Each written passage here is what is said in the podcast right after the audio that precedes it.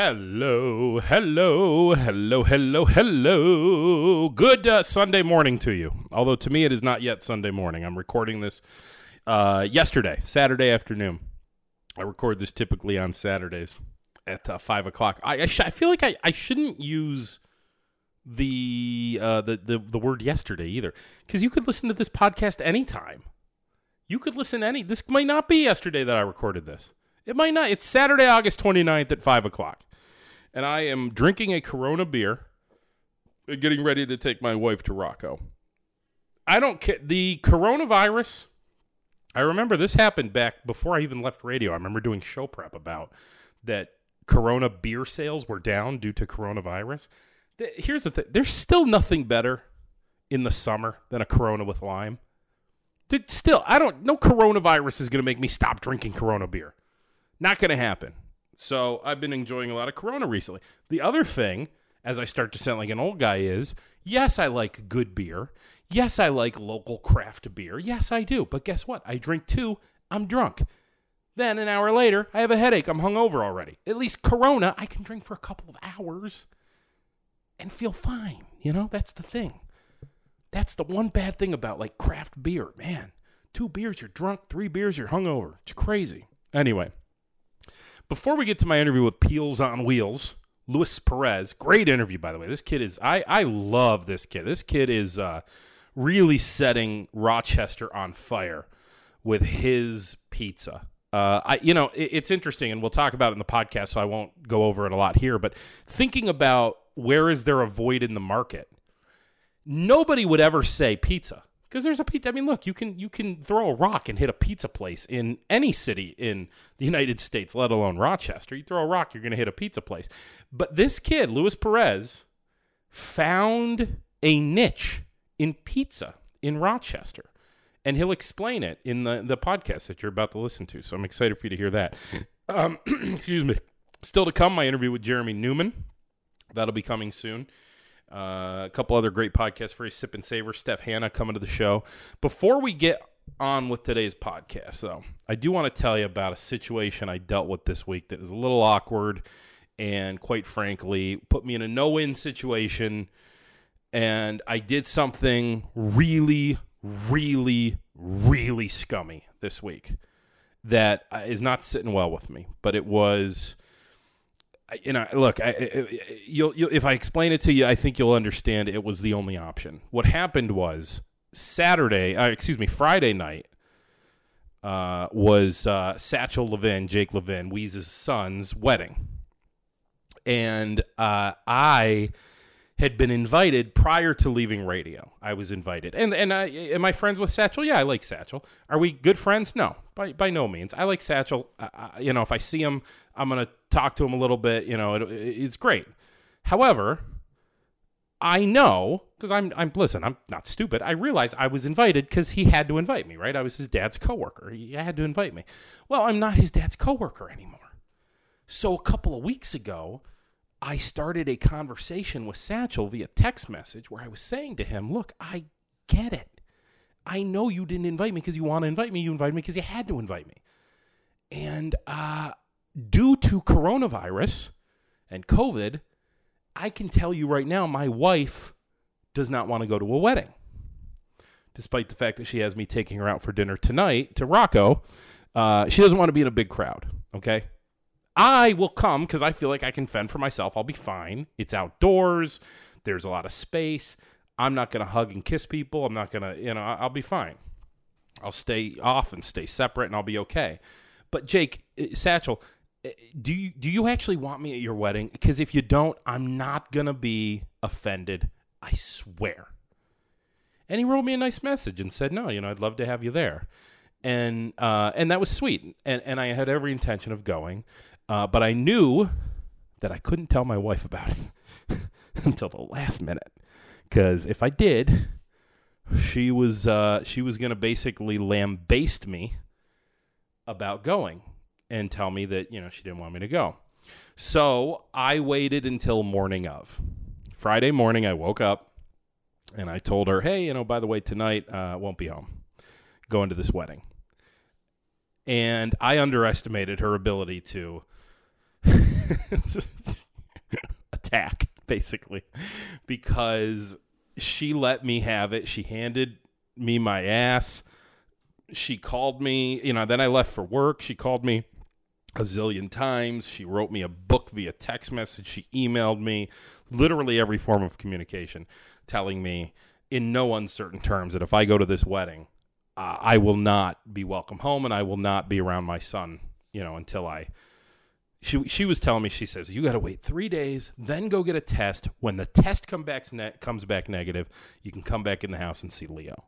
I don't want you around all those people, and then coming coming home and it put me in a tough spot. I left here Friday morning. I brought all my clothes with me. I went to the factory. I was all ready to change, drive to Canandaigua, and be at this wedding. And uh, at the end of the day, at the final hour, at like two thirty p.m., I needed to leave at four. I finally decided, look, it's just not worth it. I mean, look, I get it. I hate it. No showing a wedding is the worst. People who say they're going to be at a wedding and then they're not there for any reason other than an emergency are the worst but I needed to be that person because look, you know, eh, eh, being the worst in front of a couple of people who are just acquaintances, Jake and Bianca, again, love them both. They're great. Not not the greatest friends. I don't see them much. I, I, all my experiences with them have been that they are wonderful, fantastic people. But these aren't people I'm going to interact with very often. And, you know, looking like a jerk in front of them in exchange for having a home life that I can actually, well, look, just let's say having a home life period for the next week, I just, I had to choose the home life.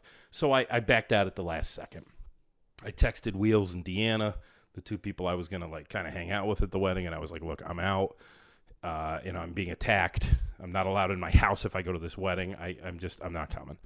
So uh, I do feel really bad about that. I, I, want you to know I did the right thing this morning. The first thing I did this morning was I wrote a card.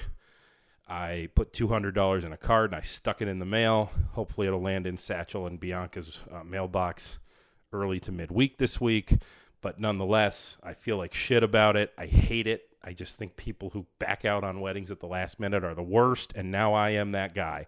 And I'm here to fess up on it. That's what happened. Now I'm even more of a jerk because I just threw my wife under the bus on a podcast. So I guess but I, to be honest with you, I think she's not even going to be all that mad about this. I think she's going to be like, yeah, yeah, that's what I said, and I'm sticking to it. So, anyway, okay, enjoy. Peels on Wheels. Let's talk pizza.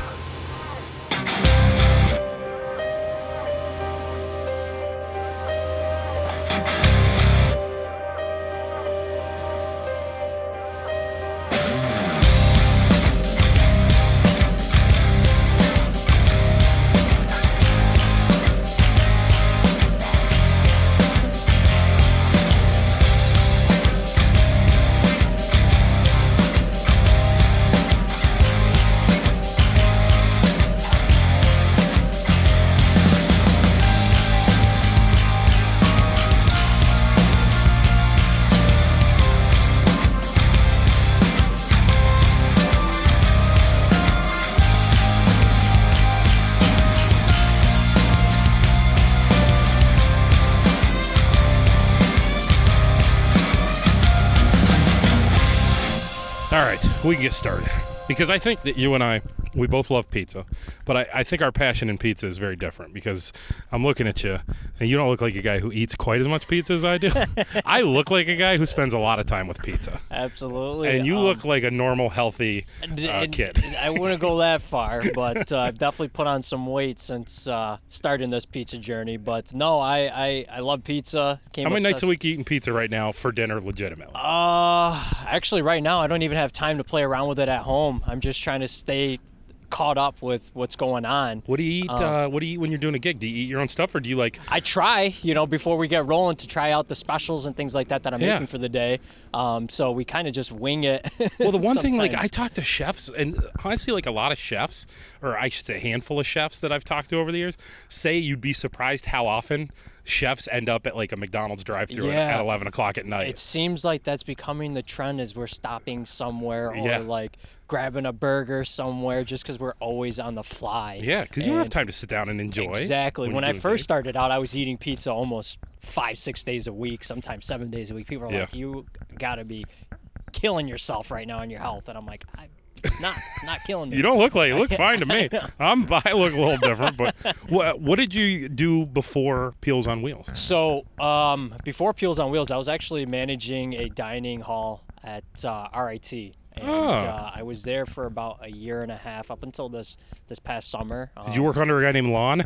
I did work Yeah. for Lon. He actually just retired. Did he really? Yeah, yeah. He's a good Oh, dude. I like Lon. Um, yeah, Lon. Lon's a good dude. He was actually one of the people who was encouraging me to to really, you know, invest everything I have into what I, I, I I'm doing Great. right now. And um, He's very he's been very supportive. he he really has. I mean, he he ran a catering business, and his catering business um, was like his passion, his joy. He did it on the side, and he saw like that passion that I have for this Yeah. pizza business, and he's like, "Dude, you got to go for it. You got to go for Yeah. it." So he kind of pushed me um, in that aspect, but it wasn't my full intention to go full time as as soon as I did. You know, I was only planning on doing this on the side because I I loved my job at RIT. you did like um, I really did love my job. Can you hold there. that mic just little Yeah, no, no, go, yeah. not a problem. You you liked working at RIT? Yeah, I, I, Yeah. I loved my job at RIT. It was it was a nice job because my whole career, you know, I worked in the restaurant industry, hospitality industry since the age of 14, and um, you know, I, I worked in so many different facets of the industry. I got to a point where I wanted that Monday through Friday, you know, nine to five type of gig.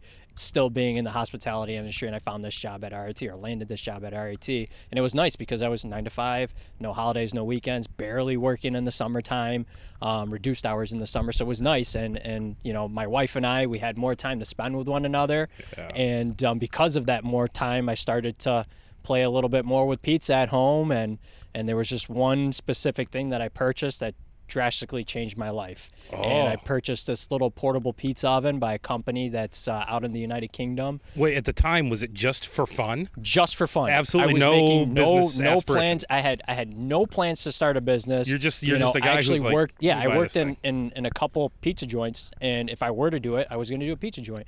Worked in a couple places for a couple different guys, and they just steered me the complete opposite direction. They're like, "Don't do it. You're gonna drive yourself nuts. Your marriage, this and that." And, and I'm just like, "Y- Yeah. you know what? It's probably the right thing to do because I, I saw some some some suffering, and I was like, Sure. I don't want to I don't want to bring that you know into my life, and I couldn't handle the stress and pressure because as a general manager in those settings, I was under enough stress and pressure, and then to see it from an owner's perspective, I'm like, theirs must be ten times worse than mine, you know, as a manager. Well, you're now you're experiencing it a little bit, right? Oh, yeah. As an owner, like you see, there are giant ups and giant downs, oh, right? Oh, yeah, 100%. It's it's the roller, the entrepreneurial roller coaster. Yeah. is is so hard. It's so fucking hard to like. Oh, by the way, we can curse. Oh, no, not a problem. That's Not a problem. different I from the old days. I was, I was like, oh, Yeah. well, okay, this is where this is where this is yeah, going. it, but it's so it's so hard to manage the dra- You and I have talked about it a couple times. It's hard to manage those drastic ups and those drastic downs that come with actually owning. hundred percent. You know? And and the further I've gotten into it, and the more invested I've become into it, it's far more stress and pressure. And and everyone warned me going into it. You know, Yeah. it's a lot of work. It's a lot of work. And I was so naive to think that how much work can it possibly be if Yeah. you're doing something you love.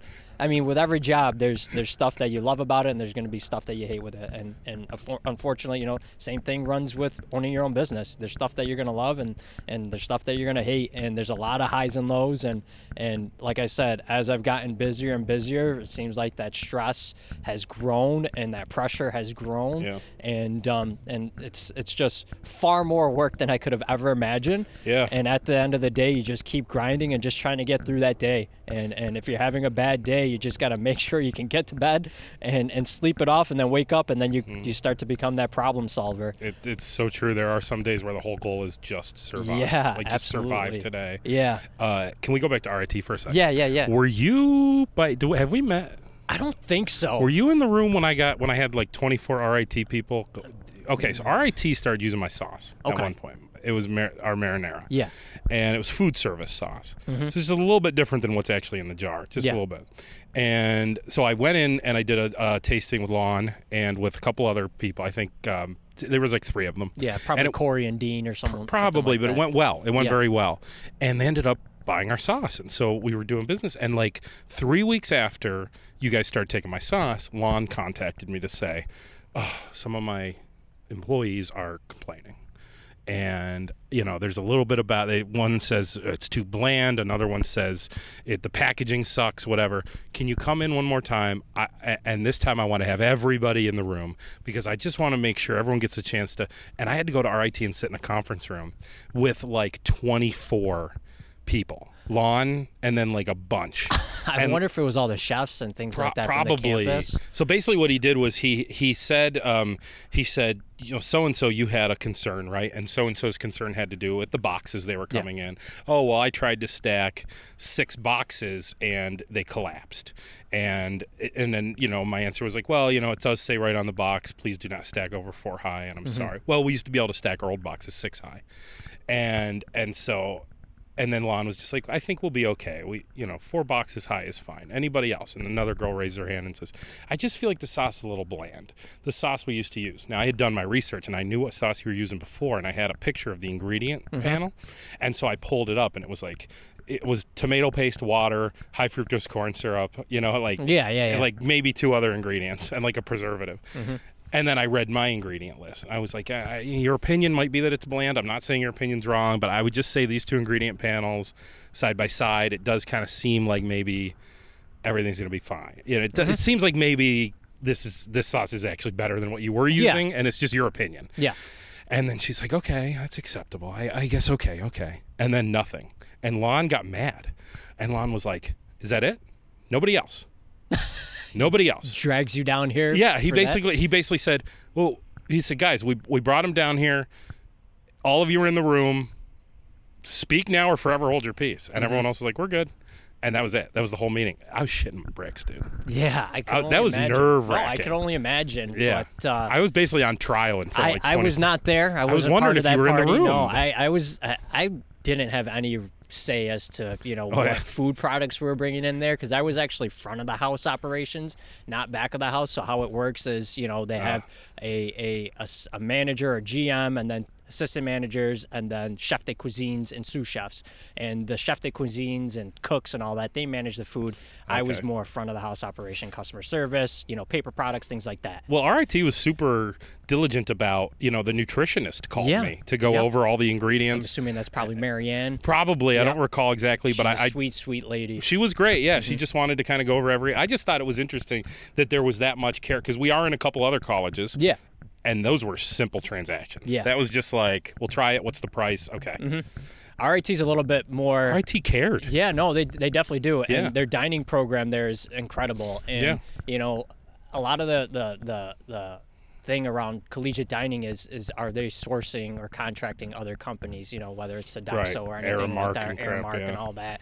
Um, and this one is is totally run by um, auxiliary services on campus, and uh, they invest a lot of time and money. So you guys were actually RIT employees then? Yeah, so we are RIT employees. We weren't contracted or anything, um, and we we definitely take a lot of of our at the time we took a lot of pride into you know making sure nutrition and all that is, is important because there's a lot of you know allergies and diets you know vegan diets and Mm-hmm. and you know gluten free and all those different things on campus that you have to be aware of and you literally have to list every single ingredient that's Yeah. put into every single dish that you are serving to the the, the dining campus. Yeah. So so it was it was pretty interesting to be a part of that because that's something I'd never experienced, um, and I learned a lot from working there for sure. So what? Did, what? Bring me back even pre pre RIT. So what did you do before that? I was actually a, a prepared foods manager for Wegmans for about two and a half, almost three years. Cool. And um, you know that was like my first job in a corporate setting,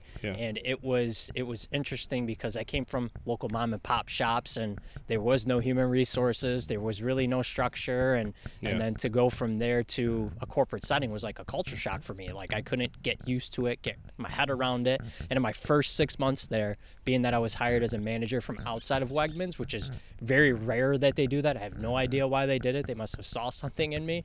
But I went into six different stores in my first six months, and I was just exposed to every different style setting or store um, and customer base that they had to offer. And when I was there, I was a prepared foods manager, just getting crash course training on how to be a manager in their prepared food section.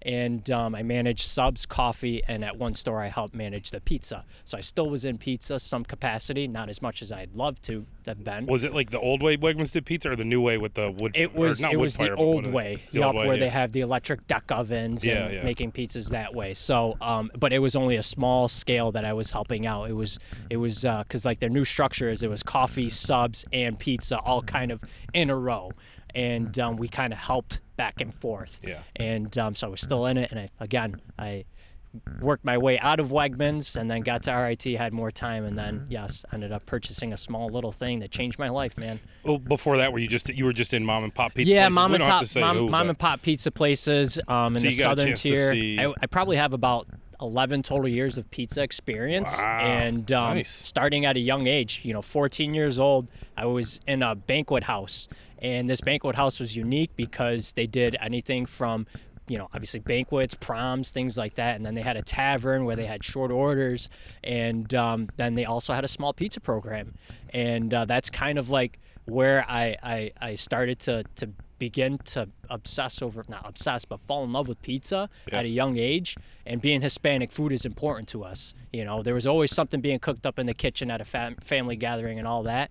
And, uh, you know, as I got older, you know, I started to cook more and more with my mother. And then once I got my job, I started to take, you know, pizza or not pizza, but food more seriously. And um, that's when I started working in that banquet house. And then, surely enough, this 14 year old kid is working with 40 year old guys on the on the line preparing food. And then, you know, uh, I had the opportunity to start making pizzas for them, and they were a little hesitant because he's 14 years old. We can't have him working with deep fryers and char broilers and shams, and let alone a pizza oven. And um, yeah, I just took it on. And, and Did you ever get hurt, pizzas. or you got Oh yeah, I got I got burned. burns? Yeah. Well, that's of the them. thing. I would think in your profession, Yeah. you're just gonna get burned once. No in a while. matter what, Yeah. yeah, th- it's inevitable. It's gonna happen. So I started making pizzas for those guys, and it was like a running joke because I was a kid from from from New York City, you know, the South Bronx. You got to know what good pizza is. And I didn't know a, a damn thing about how to make pizza. You're from the South Bronx. yeah, yeah. Grew up in the South Bronx, and love it. Uh, it's crazy. Went to New York a few years ago, and, and you know, and I'm talking about I'm gonna go to Little Italy, and everyone said no, the real Little Italy is Arthur Avenue. You got to go to Hundred percent. I'm so happy Yeah. you said Yeah. that. I am so happy you. Said that. Everybody hit me with. Everyone was like, no, you got to go up there. It drives me nuts when they're like, "Yeah, we went to Little Italy in Manhattan." I'm like, "That's the wrong one. You can't go to Little Italy in the middle of Chinatown. You can't do that, you know." And um, that's one thing that just drove me nuts about that. And and Is Arthur Ave pretty legit? oh, 100 percent. I don't. You you might be able to find a handful of people that English is their first language out there. Really? And um, I, it's funny because I got this uncle who married into our family. His family's from Naples. He worked in one of the probably the best. I, I, I want to say the best mozzarella you can get in all the U.S. Yeah. Hundred, hands down. Second best is me, but Yeah. we'll, we'll talk about that in a little bit. No, uh, so this place called Casa de Mozzarella, and um, he worked there for many, many years, and he became a cheesemaker for them. And um, you know, I always knew he made cheese. Didn't think anything of it. Then down the road, fast forward, you know, I developed this strong relationship with this uncle because he's the one who pushed me to teach me how to make mozzarella. But um, Arthur Ave is incredible. I mean, from fresh made pastas to you know the the delis that are out there to all the different things that these people import and smuggle in on their suitcases and they're selling it on the streets. You know, it's very very cool.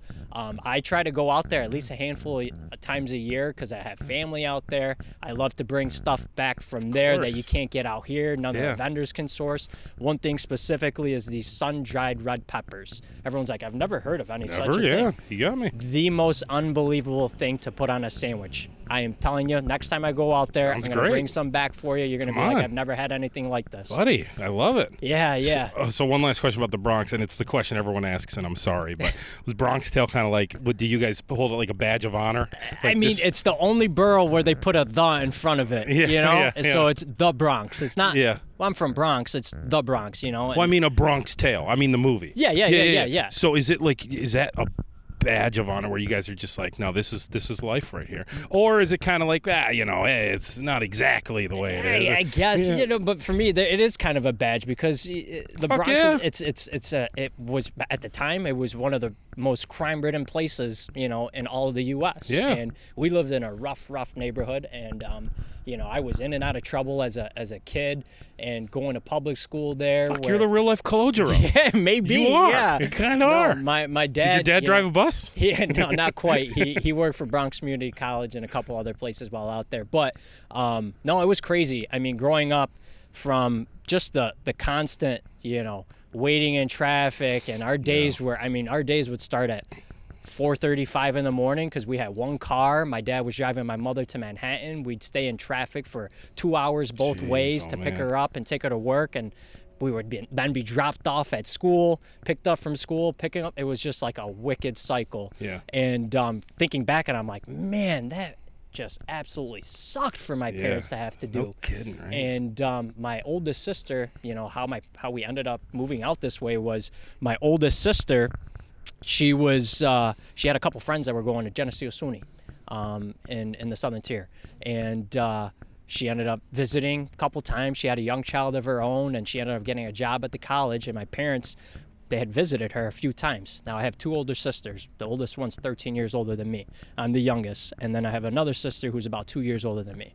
So we were still in, in elementary school, middle school, and my oldest sister was, you know, at a different point in our life. We visited. My parents really liked how our energy was when we were here. We made friends right off the bat. We didn't want to leave, nothing like that. So they took it upon themselves to make that decision. Do we want to raise our kids here or do we want to provide them an opportunity to, to have a better life? And who knows where our lives would be if we were still out there, Right. you know? That's and at the time I was I was a troublemaker, man, just in and out of trouble. Were you in real trouble or like normal kid trouble? Oh, no more kid trouble, but I was Yeah. a pain in the ass. I mean, and even then, you know, at that time, and it's crazy to think of it that way, but I, I mean, it was predominantly African American kids that were in the school, and I was bullied and I was picked on. Yeah. You know, I was considered the minority in some cases, and I was constantly getting in fights. You know, called Casper, this and that, Yeah. and it was it was rough. You know, I was I was constantly getting into trouble in that aspect, but at the end of the day, I love being able to say that I was from there because I think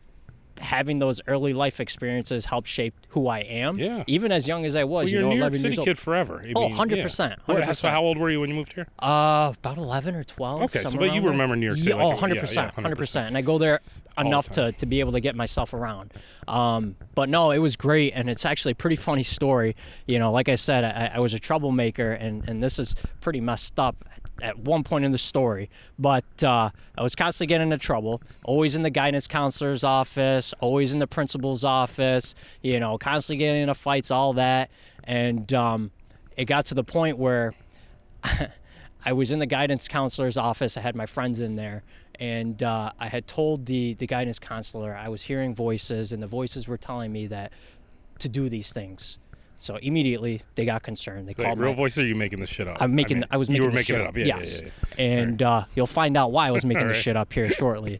and this story is just absolutely hilarious to some. Some others might think it's So messed far, up. I love it. But so I was telling him I was hearing voices, and these voices were telling me to do all these bad things. So I immediately called my dad. My dad comes down there, pulls me out into the hallway, and he's like, "What the hell is going on? What do you mean you're hearing voices? You're not hearing voices." And he's talking to me, and he's like, "What are you telling me right now?" And I'm like. I'm like, I'm not hearing voices. He's like, Why are you doing this then? He's like, Well, you know, or this is me. And he's like, Well, you know, every time I come in here, they order pizza and I get to bring my boys down here and we get to hang out and eat pizza. And it all like came full circle for me, you know, a few years back, where it's like a destiny great at a young age, you know, Yeah. where this is where I'm supposed to be in life. And my dad loves telling that story because uh, going through all that trouble, you know, getting myself in trouble on purpose to hustle and get free pizza for me and my friends to shoot the shit in the office, you know. That's great. That's I a know. great story. I know, and and I, I my wife doesn't let me tell it because she's like, you know, people aren't gonna like you pretending like you were hearing. I was like, I was uh, oh, You 11 or 10 kid, years old at the yeah, time, You're you know. a kid.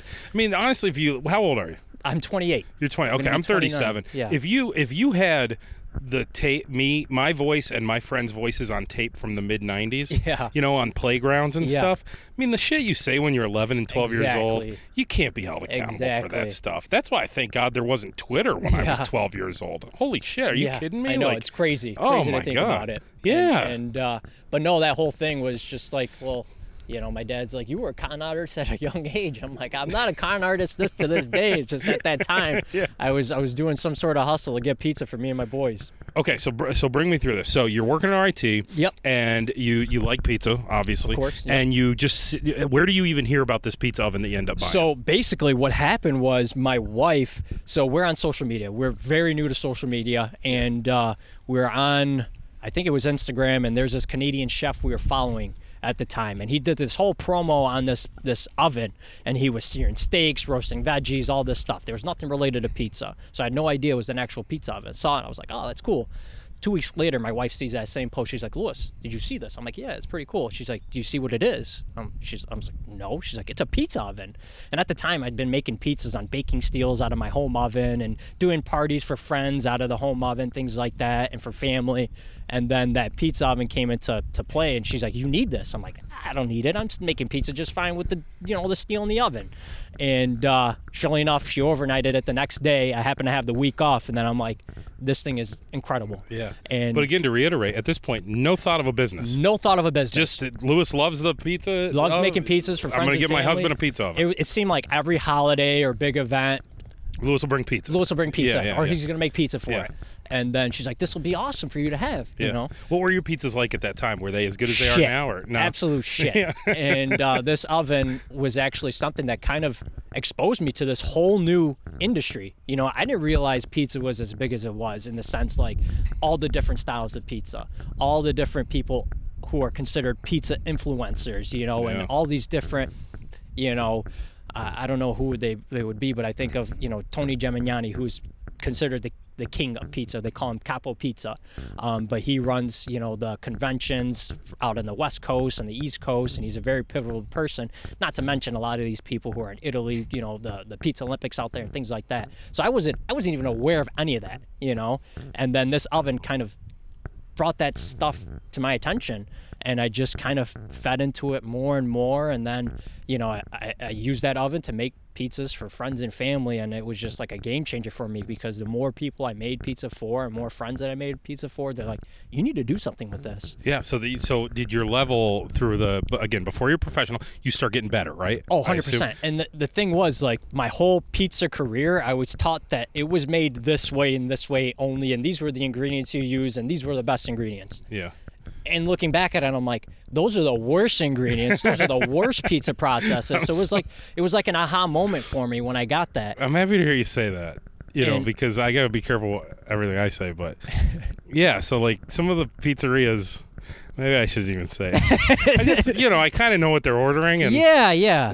you know they're they're definitely worried about price. More Yeah, so and that's that's one thing, you know, I could easily cut corners to, to increase my profits, but you want to have a great experience for your customer. Well, it's proprietary, so I won't say it. But you were telling me some of the ingredients you're using, and you are definitely not using cheap ingredients. No, hundred percent. No, I no. mean, the flours I'm using Uh-uh. are, are imported from Italy. The olive oil is imported from Italy. The Parmigiano Reggiano, the Pecorino Romano, they're all imported from Italy. So Yeah. I'm paying top dollar for the quality ingredients. Yeah. Because that's one of the things that I've learned, and, and all the books that I've read about pizza.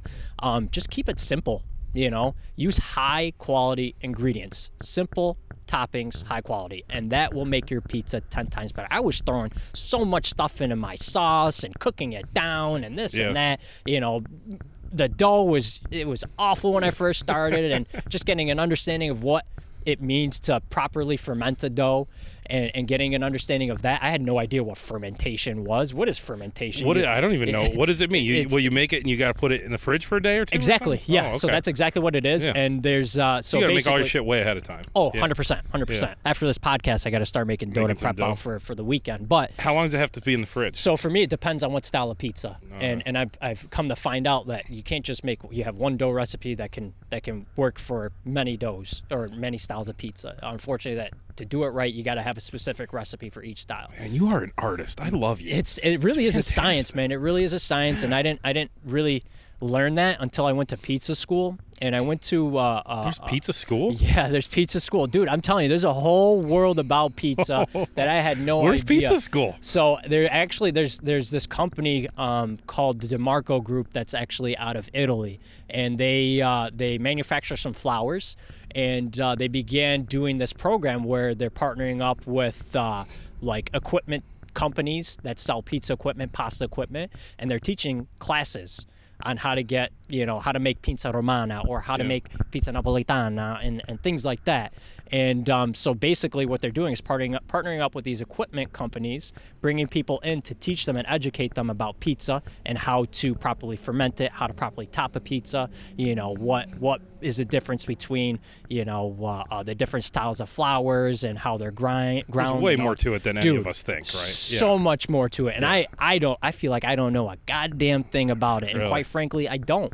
I don't know much about it. Wow. And, but your and- edu- but your education is still higher than the average Oh, person. oh, yes, definitely, and I, I won't deny that. And so and- when, when you because on the one hand I think about I'm going to start a pizza restaurant or um, Yeah. a pizza business Yeah. and I think about pizza is there's clearly pizza places already Yeah. right there's a lot of them Yeah. and on the one hand I think like man that's a that's tough because you're going well geez there's a million pizza places Oh, I'm yeah, start a pizza place this is from a guy who decided to jar pasta sauce by the way so you're not exactly talking to Einstein right now but but anyway so but at the same time though you're sitting probably going well for the most part Rochester's used to just like a pretty simple Yes. thing.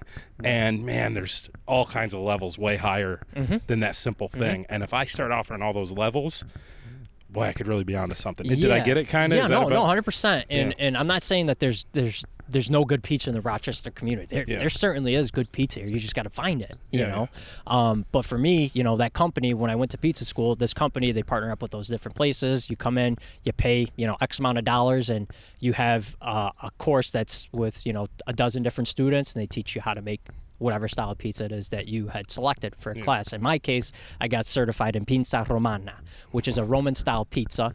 Um, pizza I think pizza al teglia is another style of Roman pizza. It's a pan pizza, usually high hydration dough, and um, they're usually baked in, in segments. So you, you par cook your dough, just the dough itself, and then from there you can add sauce on it, add cheese, then bake it again, and then after it comes out, you you layer other ingredients on top of it. So it's almost like the pizza becomes three dimensional, and it has both hot and cold ingredients on it, and and it's it's a unique style of pizza, and I just I wanted to learn how to do that, and and for me, it was more of not just knowing how to do your traditional, you know, your New York style pizza and your your uh, uh, Neapolitan style pizza, and just getting well versed in different styles of pizza, um, and understanding the different processes that are required for each style. And uh, when I went to school there, and and I'm a deep believer that everything happens for a reason, and I just so happened to get lucky enough to be able to take this course and be the only student that was in this course. So apparently this class was fully booked. So it must have been I think there was eight total students in the class, and um, both parties were like a few people each who were starting a restaurant business, and they purchased tickets to the class. So the class was sold out, but these people thought they purchased tickets for April. So Oh. they didn't end up showing up. So it was me, the instructor, and another gentleman. So I got That's awesome. one on one, like taught how to make this style of pizza, and I couldn't have asked for a more selfish thing than to want one on one. And, and that's a week long, you said? And it was it was three days in length, uh, Okay. three 10 Oh, or that's 12 hour days And where is it? and this is this they actually go all over the united states Okay. so um, the nearest one was actually in toronto canada so i drove up and stayed at an airbnb and just went back and forth to, to school there and um, Great. yeah so they go all over from california to new york city to um, you know milwaukee places like that so um, but no yeah went to pizza school there and, cool. and really learned the science behind fermentation and fermentation going back to that is is basically uh, uh, getting the dough to drop its pH level to the same level of what your stomach is. So there's bulk fermentation, which is probably the best way to get the best digestibility out of your dough because a lot of the times people associate like you know heartburn, indigestion, constipation with the tomato sauce and things like that. It's not that, it's actually the dough. So if the dough is is under fermented or over fermented, then it can cause those things like indigestion, constipation, and, Wow. and stuff like that. So you want to bring that dough's pH level to the same pH or as close pH level to your stomach. What is the pH level of a human stomach? Uh, I don't know it off the top of my head, but it's somewhere between like four point something and seven point something, and you want to be somewhere right in there. Okay. Um, pH is a big part of what we do. Oh, yeah, also yeah, yeah, here, uh, as far as food safety goes. But that's that's that is fascinating. I've never heard yeah, anyone describe so it that it's, way. That's, It's crazy when when when I learned Wow. the science behind it. I'm like, holy shit! This Yeah. is this is much more than just whipping some ingredients ingredients together, balling it up, and sticking it in a refrigerator for a little bit. You literally you have to watch it, and even so, like the size of the container that you're putting your dough in affects the way it's going to turn out. If it's too big of a container and your dough flattens out, it's going to cool down too quick. If you put it in too too small of a container and it's it's it's holding its temp for too long, then your dough is going to become over fermented. So it's just little stuff like that that I had never thought of that make a huge impact on the out- outcome of your dough. And I sound like a you know Bill Nye the Science Guy with, No, with I love pizza, this stuff. but but like I, I can I can tell you that I've I've grown super passionate about pizza and like the fermentation and I've always been a math and science person and I don't know why if I don't know if that's why I'm so fascinated or obsessed with like fermentation and dough because it's all numbers, you know, and it's all, you know, understanding the science aspect of it. Uh, where was the light bulb moment where you went from? Because I think I'm skipping around a little in the No, story. it's all but, good. It's all but the- good. That's a good conversation. It's great, but but you uh, you buy this oven, you start you know experimenting. Where was light bulb moment of? I'm gonna make a business out of this, and not only that, I'm gonna quit because you quit your job, right? Yeah, I quit my job uh, quit my later job this summer. Yeah, because or late in the summer because of this whole thing, and it wasn't my intention whatsoever. I was You, planning it was originally a side gig, Exactly. Yeah. Weekends, you know, one to two events a month, get them excited over it, you know, Yeah. that sort of thing. and then thing. you blew up. and then it just took off. Yeah. And um, And so, you did legit blow up too. I mean, you, you like before I ever even talked to you, I started just seeing you on Instagram Mm-hmm. over and over and over. And whatever partnership you did with Steph Hanna with Sip and Savor, Yeah, she was amazing. Worth every freaking penny. She has been helping me out She's a huge. tremendous amount. I mean, That's where I coaching me on on it. social media, all that stuff. Yeah. Um, she's been a huge help to get my name out there, and I can't tell her thank you enough. And It's- I tell her all the time. where I heard of it. Yeah, I Yeah. tell her all the time. But the aha moment for me that I'm going to start a business was actually this this oven. I started to realize there's this whole Gozney uh, community, and this community is a community of people who are using these ovens to start a business, and they're doing Uh. these pop-ups at different, you know, ice cream places and breweries, taverns, you know, wineries, things like that. And I'm like, I could do that here. There's a, there's a decent amount of, of breweries in this area and cideries and wineries. I could totally do it. My cousin at the time had a cidery. I'm like, I'm gonna pitch this idea to her, see what she thinks. Yeah. She loved it. She's like, I encourage you to do Is it. that Embark? yeah, actually, That- that's th- funny. th- those are your relatives? yeah, so in Yeah. Craft Cider Work, Mitzi and Jake Lagner. Mitzi's my cousin. She married into the family. I know Mitzi a little bit. Oh, that's they awesome. carry my sauce they out carry, there. Yeah, yeah, they carry your sauce. Yeah, Yep, yep. So, I've never actually met her, but we Yeah. email. You know. Yeah, Mitzi's a great, great, sweet human being. Oh, I'm the worst too, by the way. I forgot it was a radio, and I point at your shirt, and I'm like, "That one right there." I'm getting rusty. I think. No, it's all so good. embark. Yes, Right? Yeah. Bar Craft Cider Works out in, in Williamson. So they're they're. Uh, So you had some relatives up here. yeah, All right. yeah. We had some. All right. Rel- well, they, they actually. They followed so, you? Pardon me. Or what? They followed you up No, here. they, or- she actually was out in, in Williamson, and we didn't like ever like put everything together up until like we moved out here and realized, holy shit, she's not too far from us Oh from yeah. Geneseo. Yeah. Well, we you have know? a cousin here. Yeah, exactly. And um, so yeah, she she actually met her her husband uh, in college, and then fell in love with the Right, farm because it's his. It's his. It's his family. Business, so she right? was, yeah. I think yeah. they were going to school Yeah. in Ithaca together. Okay. And uh, met there, and she ended up loving the farm life and just got stuck there. Awesome. Yeah. Well, she must have liked it when she had some family. Oh yeah, hundred percent. When when we moved out this way, you know, it was nice. Um, but so the aha moment was finding this community, thinking, you know what, I can do something like this. And then we started thinking, how are we going to do this? You know, let's do a little food truck, something like that. And uh, my whole concept was purchasing this big box workhorse box truck. Yeah. was like, I'm not going to do a brick and mortar, nothing. Purchase this big workhorse box truck, have a few ovens on there, you know, three bay, this and that. Then I started to find out how damn expensive even that route is Yeah, to go yeah. for a food truck. So it was it was Well, just how were you, without getting too personal, how were you financially at the time? Were you like, you had a ton of money to throw into this business? Or was it like, I got to figure out how to start a business. I don't really have a lot of money. no no my wife and I we've been very frugal. Oh, so you had some entire, savings, Yeah, we had some savings, right. and obviously we had just gotten married, so like that helped and everything. Yeah, yeah. And um, so Okay, so you had a we, little Something. We had a little something. We were planning. You know what? We'll we'll take this and take ten percent down to the SBA and get a small business loan, and we had a dollar amount in our mind of what we were gonna cap it out at, and that just has gone down the toilet. Yeah. it just keeps getting higher and higher, and the more money we're spending. But, um, but No- no, the idea- nobody's ever come in on budget. yeah, hundred percent, hundred percent. So uh, my wife and I, we we we start doing research about these food trucks, realize how expensive they were, and then from there, um, it was coming up with what were what are we going to call ourselves if we're a food truck, and we tried to come up with something catchy, you know, and.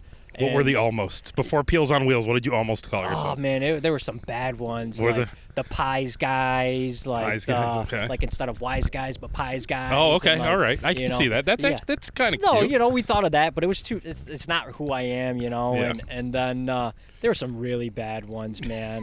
you know, and um, from there we're just just bouncing all these ideas. And my wife spitballs this one. She goes, "Peels on wheels." I'm like, "That's it.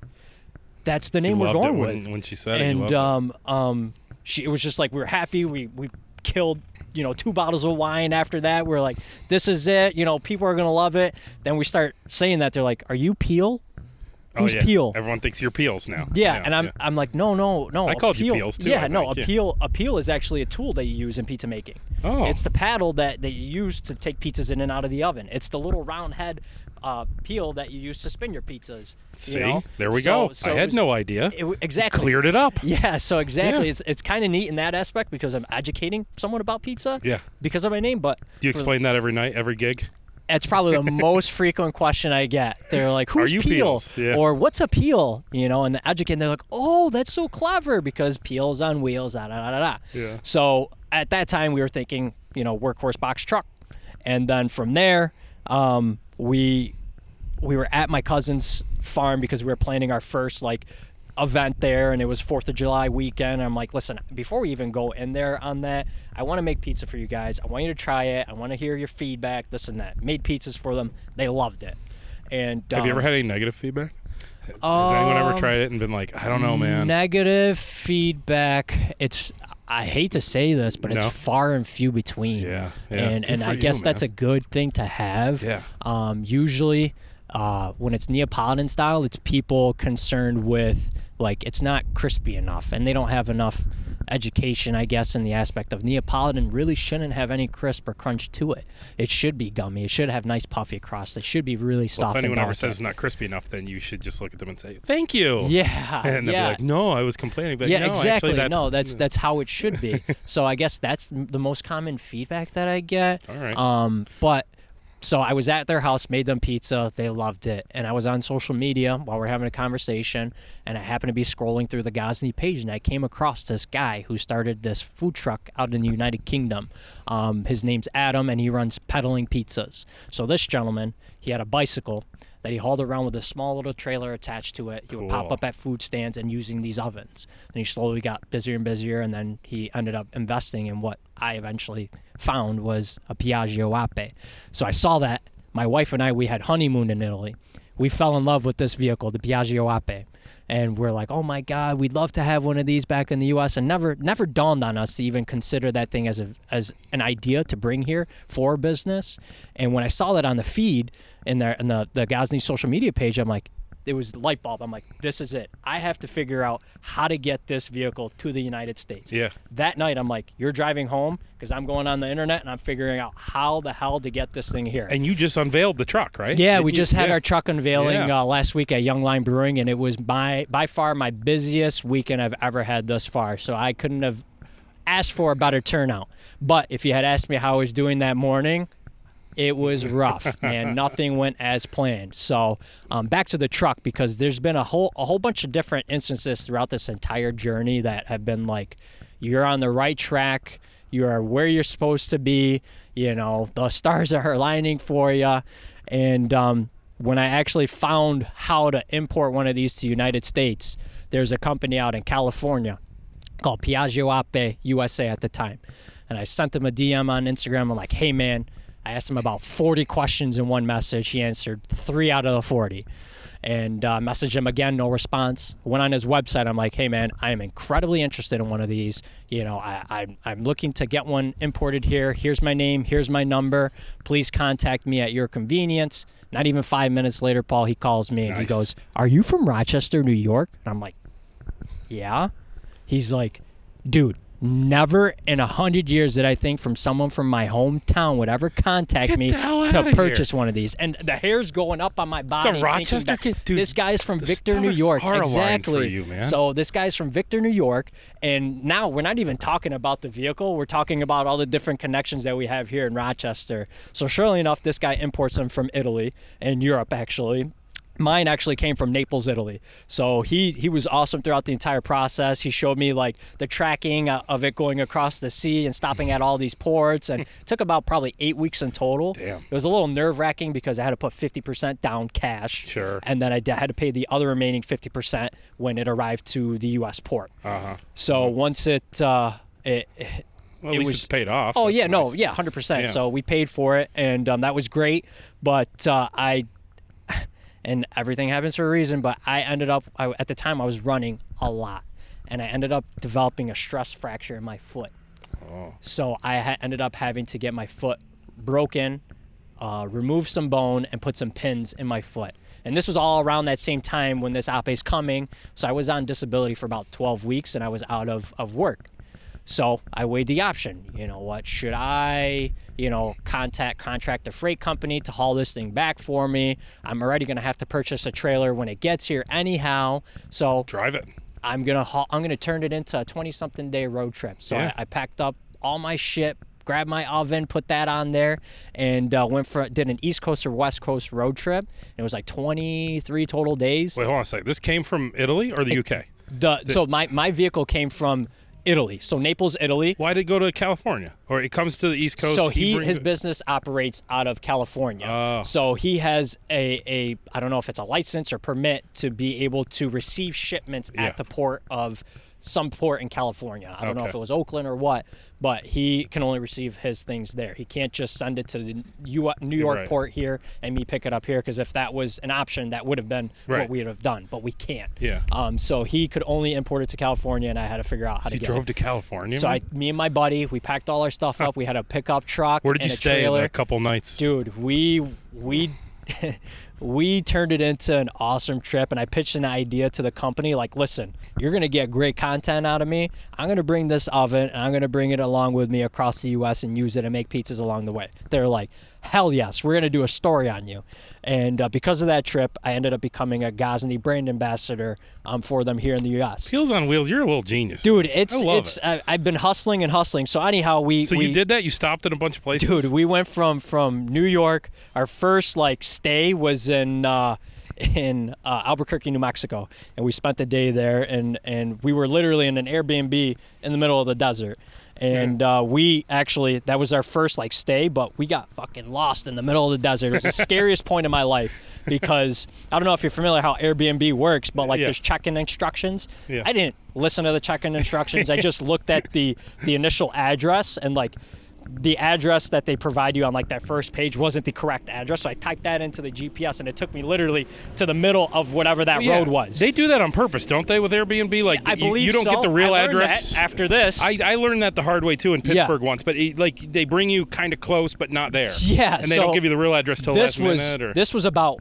eight miles past Oh, like jeez. where I needed to be. Yeah. Not to mention like there was like a description in there that was like, "Don't worry, it's a dirt road. This and that. When you're coming up to the house, you know your car might get dusty. This and that." I shit you not. This was this was a dirt road in the middle of the desert, nowhere. And we're driving down it. I'm like, dude. This is not where we're supposed to be. And by this point, it's a one lane dirt road. So many little gullies. I have a, a, a work standard side work truck with a 12 foot trailer on the back.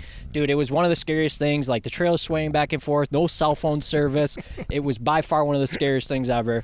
Finally, we get to an end, and like we're at the point where like this is cartel land or something because every house we're dri- like driving by is like skull and crossbones. Do not Yeah. do not trespass. All trespassers will be shot. There's like wild horses running around. Like it was by far one of the craziest, scariest You're either going to life. be pizza Instagram famous or dead. Yeah, two. exactly. One or the Yeah, other. yeah. so it took us about just, I mean, we got to a point where we were about a mile and a half away, but we still had like two hours of driving to go. So that's how slow we had to go on this road. Wow. So, so that's that was absolutely the worst experience of my life. But then Yeah. finally we turned around and there were there's just at, we got to a point where it's just like an end, of the road, and there's like nowhere to turn around. So I literally had to shimmy this like trailer K turn. It was like a 4,000 point K turn to get this trailer turned around and make my way back onto main road and get service. And then surely enough, was able to get through the app and find the right address, and it was literally at the beginning of that road. Dude. Yeah, so we went from there, Albuquerque, New Mexico, to Sedona, Arizona. Spent a few days there. I I, I hiked up to the top of Cathedral Rock with a broken foot. Mind you, the day before I embarked on this road trip, I find out I found out I could drive. So I had no idea. Like my buddy almost had to drive the entire way. so uh, hiked to the top of Cathedral Rock with a pizza on my hand to take some epic photos of pizza over like this breathtaking view. And um, yeah, so we went from there to Rocky Mountain National Park to Yellowstone National Park to Yosemite National Park Awesome, to dude. Vegas. So we turned it into this wild trip and got some excellent content for the company. And That's great. it was a, it, I would have never been doing it if I didn't get myself into this, man. Oh, right. Yeah, so- and you're killing it. I mean, Peels on Wheels, just to bring us to like now, Yeah. you're killing it. You Yeah, have become, you know, the the best pizza in Rochester. That's You've become what the I, guy. you know, I it's, and it's your one of pizzas those are things like, like little works of art. They they are. so are. everyone's like, it's you're you're an Instagram pizza maker. You're an Instagram chef. I'm like, I don't think about, about it that way. I just like making great pizza. I like taking nice photos, Yeah. and I, I, I just appreciate the craft in its own. Yeah. And um, but now, yeah, I mean, we we couldn't ask for a better following or better customers. I mean. The fact that we're able to sell out from event to event and we're having all these people asking us when they can get our pizza next, that's exciting for us. Well, is that so? Is that what you have to do? That you have to um, sell tickets to your event so that you have the right amount of so supplies. I, I at first it's been a learning curve throughout this, this entire process. So the first brewery I was really at, I mean, I know I was at the cidery in Williamson, but um, Three Heads Brewing was willing to take me in and allow me to to sell pizzas off of their property. Mm-hmm. And um, in the beginning, we were just doing strictly pre-orders, not offering walk-up service or anything. And it didn't work out in the sense that we'd have 80 pizzas pre-ordered or 90 pizzas pre-ordered, and then people were coming up and saying, "What about us?" and You then know, and the then you're then they're pissed. Yeah, they're, like, pissed because "Oh, they're not getting food, pizza." you know. Yeah, and then yeah. we try to explain, well, you know, we encourage online ordering, this and that. So we changed it a little bit, dropped the quantity of the amount of pre-orders we take in to reserve pizza, and we bring X amount for walk-ups. So we started out with like a dozen walk-ups. That sold out in the first half hour. Yeah. Then the next time was like, okay, well, we're gonna do, you know, two dozen walk-ups, and then still sold out in the first hour or so. So it's just like constantly learning how each business is. And now there are businesses where I get eight pizzas pre-ordered and i'm like shit this is to be a dud but something always tells me just bring what you would normally bring to any other brewery and you'll be okay Have And you had any enough, duds yet? Have you shown up anywhere where like i have four not people had are a there? dud yet and No? that's what's boggles my mind Oh, you know in God, some way yeah. somehow i've been I, had a obviously thousand fortunate duds. with with the the, the weather it's played in our favor Sure, as yeah. far as mobile food business Well, yeah. What's the winter plan for Peels on Wheels? so we're trying to work something out with building up like residencies, like providing indoor um, pizza experience for customers. So it's just trying to work with these breweries and figuring out what their licensing and permits will allow them to Yeah, do. yeah. Because obviously in New York State, no two businesses can operate under the same roof without it being a partnership. Uh-huh. Um, so right now I'm partnering up with the Rock Brainery to, to, to offer pizza making classes. Um, right now it's just Zoom classes, so we're, we're focusing on that and trying to get that to jumpstart in September.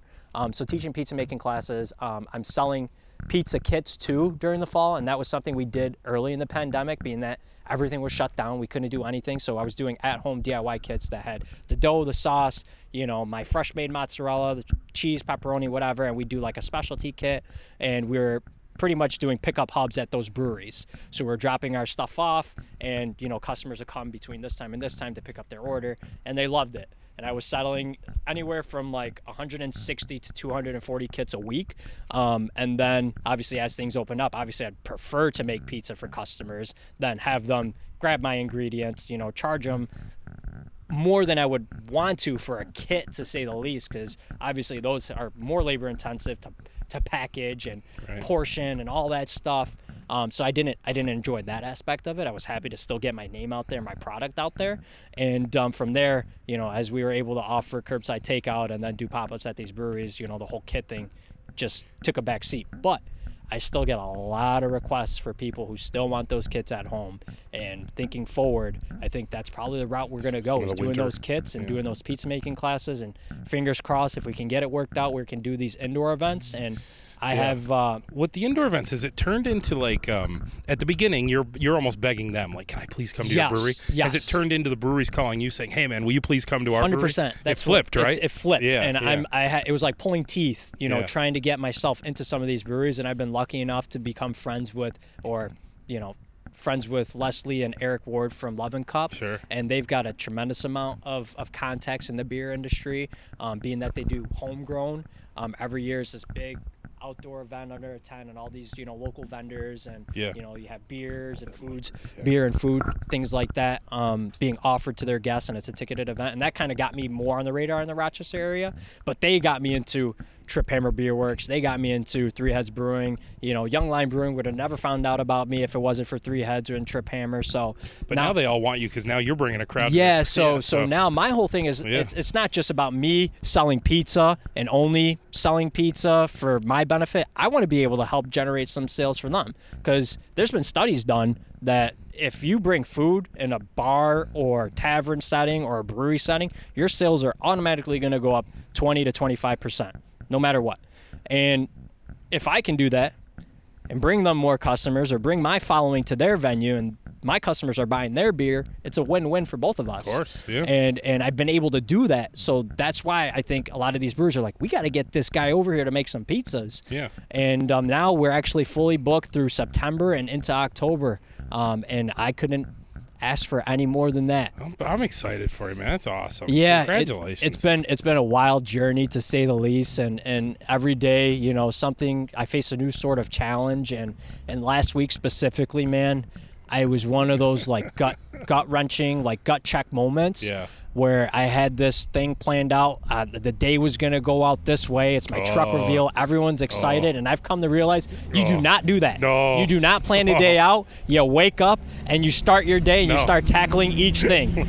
Um, but that's been a lesson I've learned since I've had this joint. Yeah. Has been okay. So I'm gonna I'm gonna make my plan, but instead of coming in and expecting my plan to work, I'm gonna come in and expect to have to figure out how to get back on track because it will obviously not work. the way Yeah. you just can't make a plan. No, you just a hundred Well, percent. you You're have right. to. Well, put it this way: you have to make a plan. You just have to be very ready to pivot. Put it that Exactly. So so for me, my Young Lion event, truck reveal, tons of people are excited. You know, thousands of people interested. You know, a hundred and some odd people confirmed.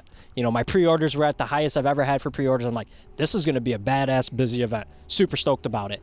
The day I'm going to pick up the vehicle, they're still working on it just a little bit. And that morning, I was actually running ahead of schedule. My wife and I were happy. We're like, well, we worked our asses off this week, and Yeah. and you know everything's gonna go great. And then we get there, and it was just like, like we're not done.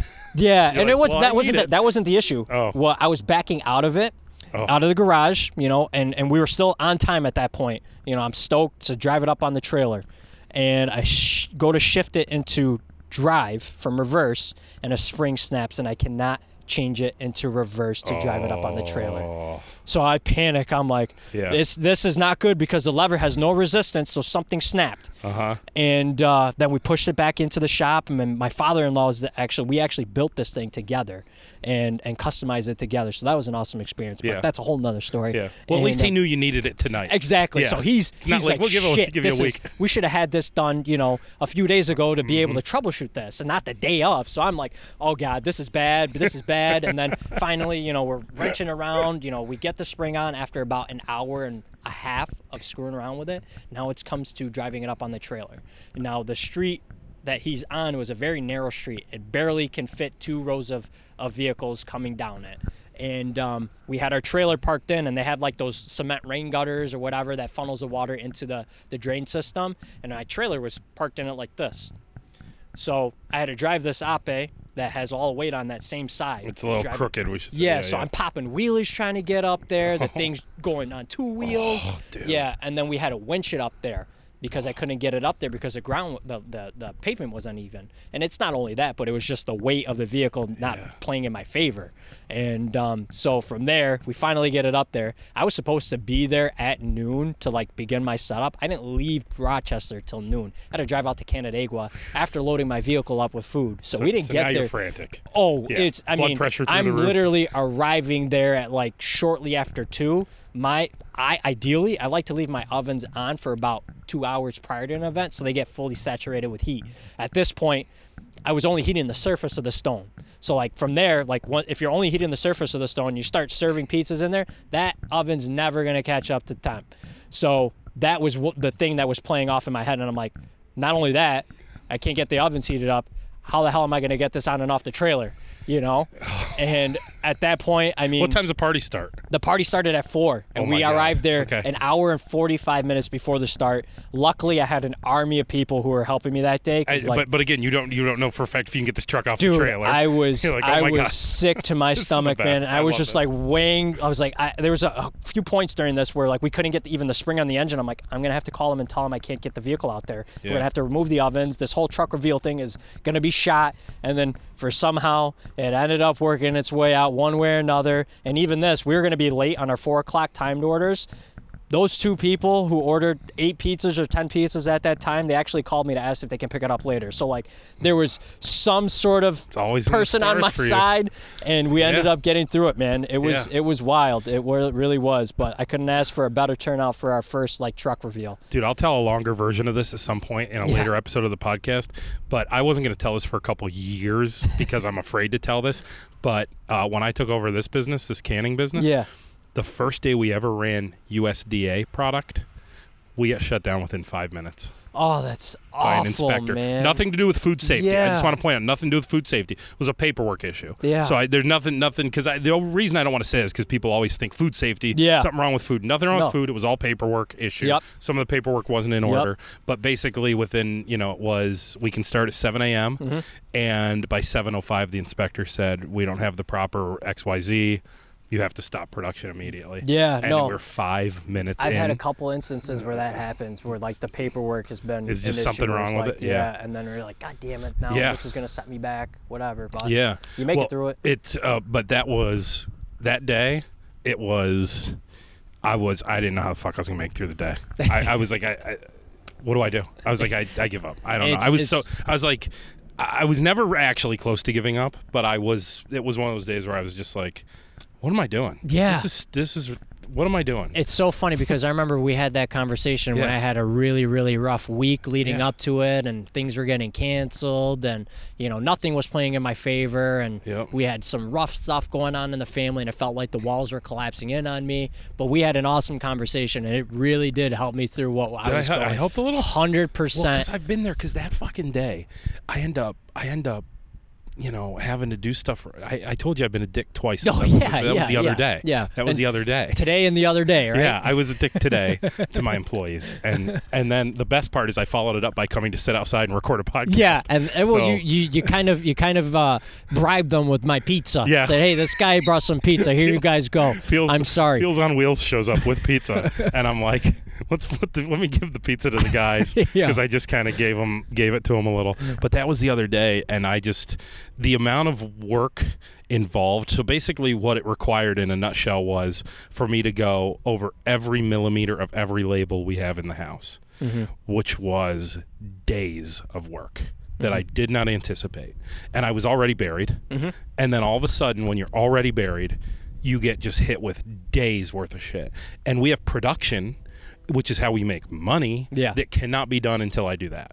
Yeah. And I wanted, I honestly, right now, sitting here, it makes me want to throw up. I can tell. yeah. I can tell. Like, it was, it was just the most deer in the headlights I've ever been in my life. Yeah, that was probably the first time I've ever been really in that situation. Like I there wasn't a thought going through my mind. I just felt like I was my body was there, but my my mind was not. Yeah. And that was the most uncomfortable feeling I've ever had in my entire life, and I would never wish that on anyone. No. But unfortunately, I'm gonna have more times like that as Yeah. a business owner. Unfortunately. Yeah, you are. You are. I'm not gonna lie, you Yeah. are. But you're also gonna have extremely rewarding, which you've had a lot Yeah, of. yeah. And and it's like what we started the podcast off with. You just have to weather them both. Yeah. You know, you're not God when you think you are, Uh-huh. and you're also not fucked when you think you Exactly, are. You're somewhere in between all the time. And you know what's funny is is I had such a successful event, and and as soon as that four o'clock time hit, we were having the time of our lives. Yeah, we were on flipped. top of the Good. world. All the shit that happened early in the day was already dust in the wind. You know, Good, we did good. not care about it. We we laugh at it now. You know, remember when we were scrambling around trying to fix that engine spring and this and that, and we're just like. Almost Yeah. didn't make it to the truck reveal, and then we it's it's all just fun and games now. You know, Yeah, talking yeah. back about it. All right, so we got a couple with the couple minutes we have left. Can we just talk about the various like? I just want to talk pizza in general about Yeah, a couple yeah, yeah. things. When is the last time Luis Perez Perez right? Yeah. When's the last time Luis Perez, aka Peels on Wheels? When is the last time you had Pizza Hut and or Domino's pizza? Ah, dude, it's been a long time Long since time. I had something like that. And When I, was in me- college, I loved Pizza I Hut. love Domino's and I love Pizza Hut. What I- Domino's is one of the funniest fucking things I've ever seen because Domino's, you know, has existed forever. And when I was a kid, that's what my parents Yeah. ordered was Domino's. So if we had pizza when I was a kid, it was always Domino's. And uh, and then Domino's, like a few years ago, just came out with a campaign where they're like, "Our pizza has sucked for years. yeah, I know. We're gonna do new pizza now." Yeah, no, And I thought that was the funniest thing ever. no, it's so funny. It's funny you say that because like their new like like like go to market strategy and this and that. but They waste so much ingredients when they're topping their pizza because they're trying to pump out so many uh, customers. Yeah. Like they have this this this assembly line type of thing, and they have like a a, a, reservoir to catch all the ingredients. So they're literally just Really? throwing all this stuff on there, and I, I laugh at it because there's some pizza like uh, Instagram pages that like make fun of businesses that are doing horrible things, you know, and not saying Domino's is doing horrible things, but you see like them literally wasting a pound of cheese on each pizza and things like that. Yeah. It's just like clearly yeah. Something's going on. Well, you're like you're like making your own mozzarella and carefully placing like each and every piece of it. Meanwhile, Domino's are just like throw it on there. Hurry Yeah, up. you know? Exactly. no, it's been actually. I, I couldn't even tell you the last time I had those Really? style pizzas. If I'm going to a place, I'm going to a local. You know, not I, I, not to knock on a Marks or Salvatore's or anything Yeah. like that. I've had it. I know it's decent. Yeah. I'm not in love with it, but I try to use something that's local. Um, Well, I'm a, I, I've always explained I'm a fat kid, so and I am not actually kidding when I say that. when I say is, you know, if you tell me go out and find the best pizza, that's probably not what I'm coming back with. Yeah. But if you put it in front of me, I'm going to eat it. Yeah, and absolutely. It's pretty good. Yeah, Absolutely. it's fine. There's nothing wrong with it. Yeah. But there is a whole nother level out there, which is what you're playing on. Yeah, Which is for sure. You know, uh, so so. Let's talk about different styles of pizza real quick Yeah, too. yeah. So you brought here today a Detroit style pizza. yeah. So and I didn't one, say anything at the time Yeah. because I wanted to do it on the podcast. What the fuck is Detroit doing with pizza? So there, that's Detroit has pizza. Yeah, so that actually it's a pretty neat story, but uh, I believe the gentleman's name is Gus Guerra who uh, started it, and uh, basically I want to say he he was of Italian descent, Okay. and uh, his grandmother always had you know sauce, cheese, you know pizza toppings in the fridge, um, and he I don't know if he worked for Ford at the time, but uh, he had this little pan that had uh, uh, it was used to wash like the tools and he had a brand new pan, used it, threw the pizza ingredients in it, and bam, Detroit style pizza's born. And it's so, and it's like a cousin of deep dish. Like so it's a it's a it's Detroit style of deep dish pizza. So it's actually much more area of a crust than like Chicago style, which is like a, a, a pie crust filled with a ton of cheese, a ton of sauce, ton of like you know meats and, and veggies in it. Um, whereas Detroit style is it's like more like a bread crust that's well proofed, so it's nice and airy. You use a blend of cheese, or in this case, Detroit style uses brick cheese, which is native to uh, Wisconsin area. Um, so use brick cheese, and then you put your toppings on top of the cheese, and it's finished with the sauce. So the one I brought you today is a Detroit Red Top, which is finished with two red stripes of sauce. But what makes Detroit style unique is that the way the pan is, it has angled walls. So all your renderings from the ingredients that are on top, the cheese caramelizes on the side, and the bottom gets nice and crunchy. And then um, you finish it with the sauce, and you pull it out, and obviously Yeah. you cut it. And and it's a very unique style pizza, and it's actually just becoming popular on the the East Coast. And um, it's one that not a lot of people in Rochester have had, and some people are trying to market it that was as my first time. as Detroit style pizza, but it's not Detroit style. And, and, and me having the knowledge of that, I can look at it and say they're using a, a sheet pan to make that. You Yeah. need a Detroit style pan to make good deep dish pizza or Detroit style pizza. Um, and- Okay, so let's talk about what are the most popular because I'll try and because I usually try and keep these to an hour. No, you're We're fine, at- you're fine. Oh, we're over an hour. Okay, so so New York style pizza, obviously, and that's the thin crust. yes, right? thin crust, crispy. Okay. Um, Detroit, we Detroit, yep. Chicago deep dish is famous. Yep, What yep. are what are like the next couple? so uh, Neapolitan, right? Pizza Napolitana, which Yeah. is uh, Neapolitan style pizza, which is usually cooked in uh, oven that's at 800 degrees or higher. Um, it's used with uh, uh, a light, airy crust. Usually, hydration's at least 65% hydration for that dough, which means it's almost equal parts water, flour, just a little bit less. Um, and it's used with simple ingredients, and it's cooked in 90 seconds or less. Um, the other one that I got certified in, which is probably my favorite style pizza to eat and make is pizza romana, which is uh, a Roman style flatbread type. It's usually served in an oval. It's baked in stages, and it's usually like a crispier crust or crispy crumb is what it's the technical term for it. It doesn't have a crust on it because all the sauce goes around the edge, all your ingredients go around the perimeter, and it's usually three dimensional in that aspect when it's baked in stages. So it's pretty interesting. There's there's like There's thirty different styles of pizza. Uh, when when I uh, I lived in Italy for a year when I was a Oh, junior in high school, I was an exchange student, and um, one of the very first sentences I ever learned how to say was "una pizza con." Uh, I'm saying it like I did back Yeah. then. I would go "una pizza con quattro formaggi per favore senza gorgonzola." Do you follow me? yeah, without gorgonzola, right? Yeah, yeah, yeah. yeah. I That speak was a little the bit of Italian. One of the very first things I ever learned how Yeah. to say in Italian. The other thing I learned how to do, walk into the little convenience store and say, "Un panino con prosciutto crudo per favore e una lettina di Coca-Cola." Ah, bravo, bravo. Yeah, so no, one of my other things. wife and I went to Italy. We love everything about it, man. The culture, the food, the history, everything about it. And when we went on that honeymoon, my wife actually tried talking me out of going to to, to honeymoon on there because she's like, "You're gonna be the worst person because it's a very touristy thing." I went there. I loved it. The Yeah. people people were appalled to find out that I was an Italian. Well, right, know? you look like you do look like a little Italian guy. Yeah, but I'm a- I'm a listen, Puerto our Rican people kid. tend Yeah. to look. uh, Oh, by the way, best Puerto Rican food in Rochester. Let's see if we say it. My let's go. mother's food. Oh, your mother's. Okay, other than your mother's. Well, let me try. Uh, uh, okay, I got it. I got it. I got it. On three, we'll both say it. Ready? One, two, three. Mi viejo San Juan. I actually don't go out to eat much Puerto Rican food here in Rochester. Son of a I bitch, know. Lewis. I, I I'm need to erase this whole I episode right now. I know. no, I need to. And and honestly, whenever I need a Puerto Rican food, I call my mom up and That's I say I'm best. coming down. Yeah. There's nothing like it. Yeah. There really isn't. Last question. Swear to God. Yeah. Uh, why is there one particular place in this country where the pizza is guaranteed to suck? It's a state called Florida, and Dude. it's always bad. Why? I have no idea. You know, I it's a lot of people attribute it to the water that they're using. Hmm. Is that I don't- true? I don't think it's that. I just think it's it's poor practices. Because I mean, you can still make good pizza with not their greatest water if it's Yeah. heavily you know uh, chlorinated or anything like that. Um, I think it's just the practices that that's what it boils down But to. But that is a thing, right? And Like people no, say no, that. a lot of people say We go to. Florida every winter. We'll do a pizza night here and there because we usually like rent a house with my in-laws and everything. And it's true that we have asked every time we've gone. We ask "What's the best pizza place in town?"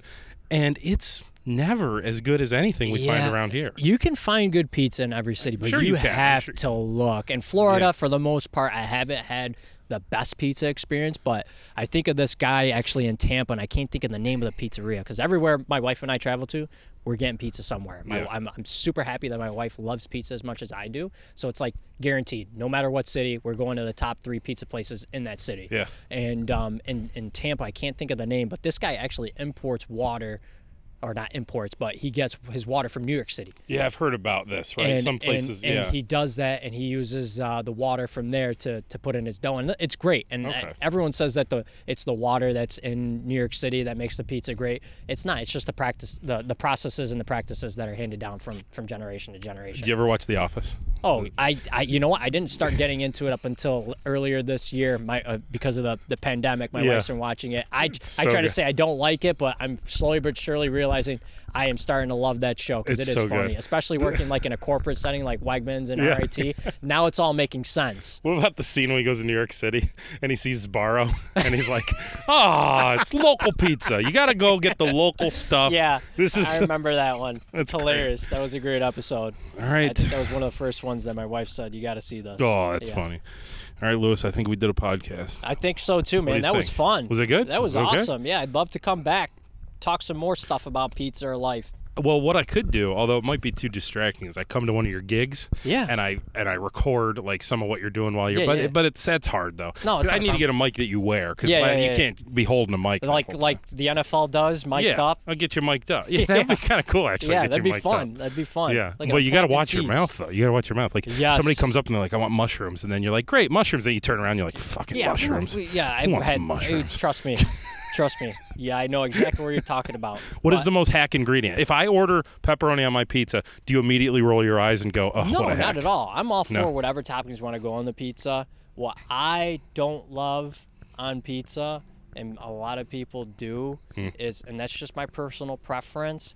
I don't like a ton of mushrooms on my pizza. Oh, so I called it when I said mushroom. Yes, okay. I don't like a ton of mushrooms on my pizza. Do you like One- any mushroom or just no mushroom? I like mushrooms, But they have not to be over. thin sliced. Yeah. Thin sliced mushrooms and just Okay. a little bit. I don't like the texture of them. I don't like how much water comes out of them because that also can affect the outcome of the, the pizza. Yeah. And to me, I think it's less desirable when you have a wet or soggy pizza. You so, soggy aspect. pizza is Yeah, gross. So yeah. mushrooms, that's that's one of my things that I'm not crazy about on Okay. pizza. What my wife, on the other hand, nine times out of ten she wants mushrooms on her pizza. So what about anchovies? anchovies, I love. I love them too. And I you know, anchovies. On a speaking of marinara pizza with some anchovies, that is life changing too. your old employer, Wegmans. One Yeah. time I went through an anchovy stage a couple years ago where I ordered anchovies for Yeah. like a year straight on my pizza. And uh, at one time I went to Wegmans to get a couple slices and I was asking about if I could get anchovies. And you know what they did? They literally went to the to aisle. the aisle and grab yeah anchovies. That's and- the kind of like Yeah. Customer service that Wegmans has. I thought it was awesome yeah, that they no, did that. They, they've and I would also like to say their pizza's pretty good. yeah, no, Yeah. I, I actually just had it the other day for Yeah. the first time in I don't know how many years. It's changed a lot. But the the guy who's running their prepare foods, um, Mike, I can't think of his last name. He's in the pizza, but he actually is the one who's like revamping the entire pizza program there, and uh, you can definitely tell. I might know his name. Wait a minute, because I just Ah, I can't think of his last name. It starts with a D. I want to say. He oversees like the coffee, subs, and pizza. Oh yeah, it just says Mike. It's he's in my phone as a Wegmans pizza merchant. Yes. yeah. Yep. That's it. That guy's awesome. He Yeah. is awesome. So, All right, all right, Lewis. I Good won't stuff. hold you up. I- I'll be, we'll be here talking till tomorrow and the next day. Yeah. Thank you. Peels on Wheels, Luis Perez.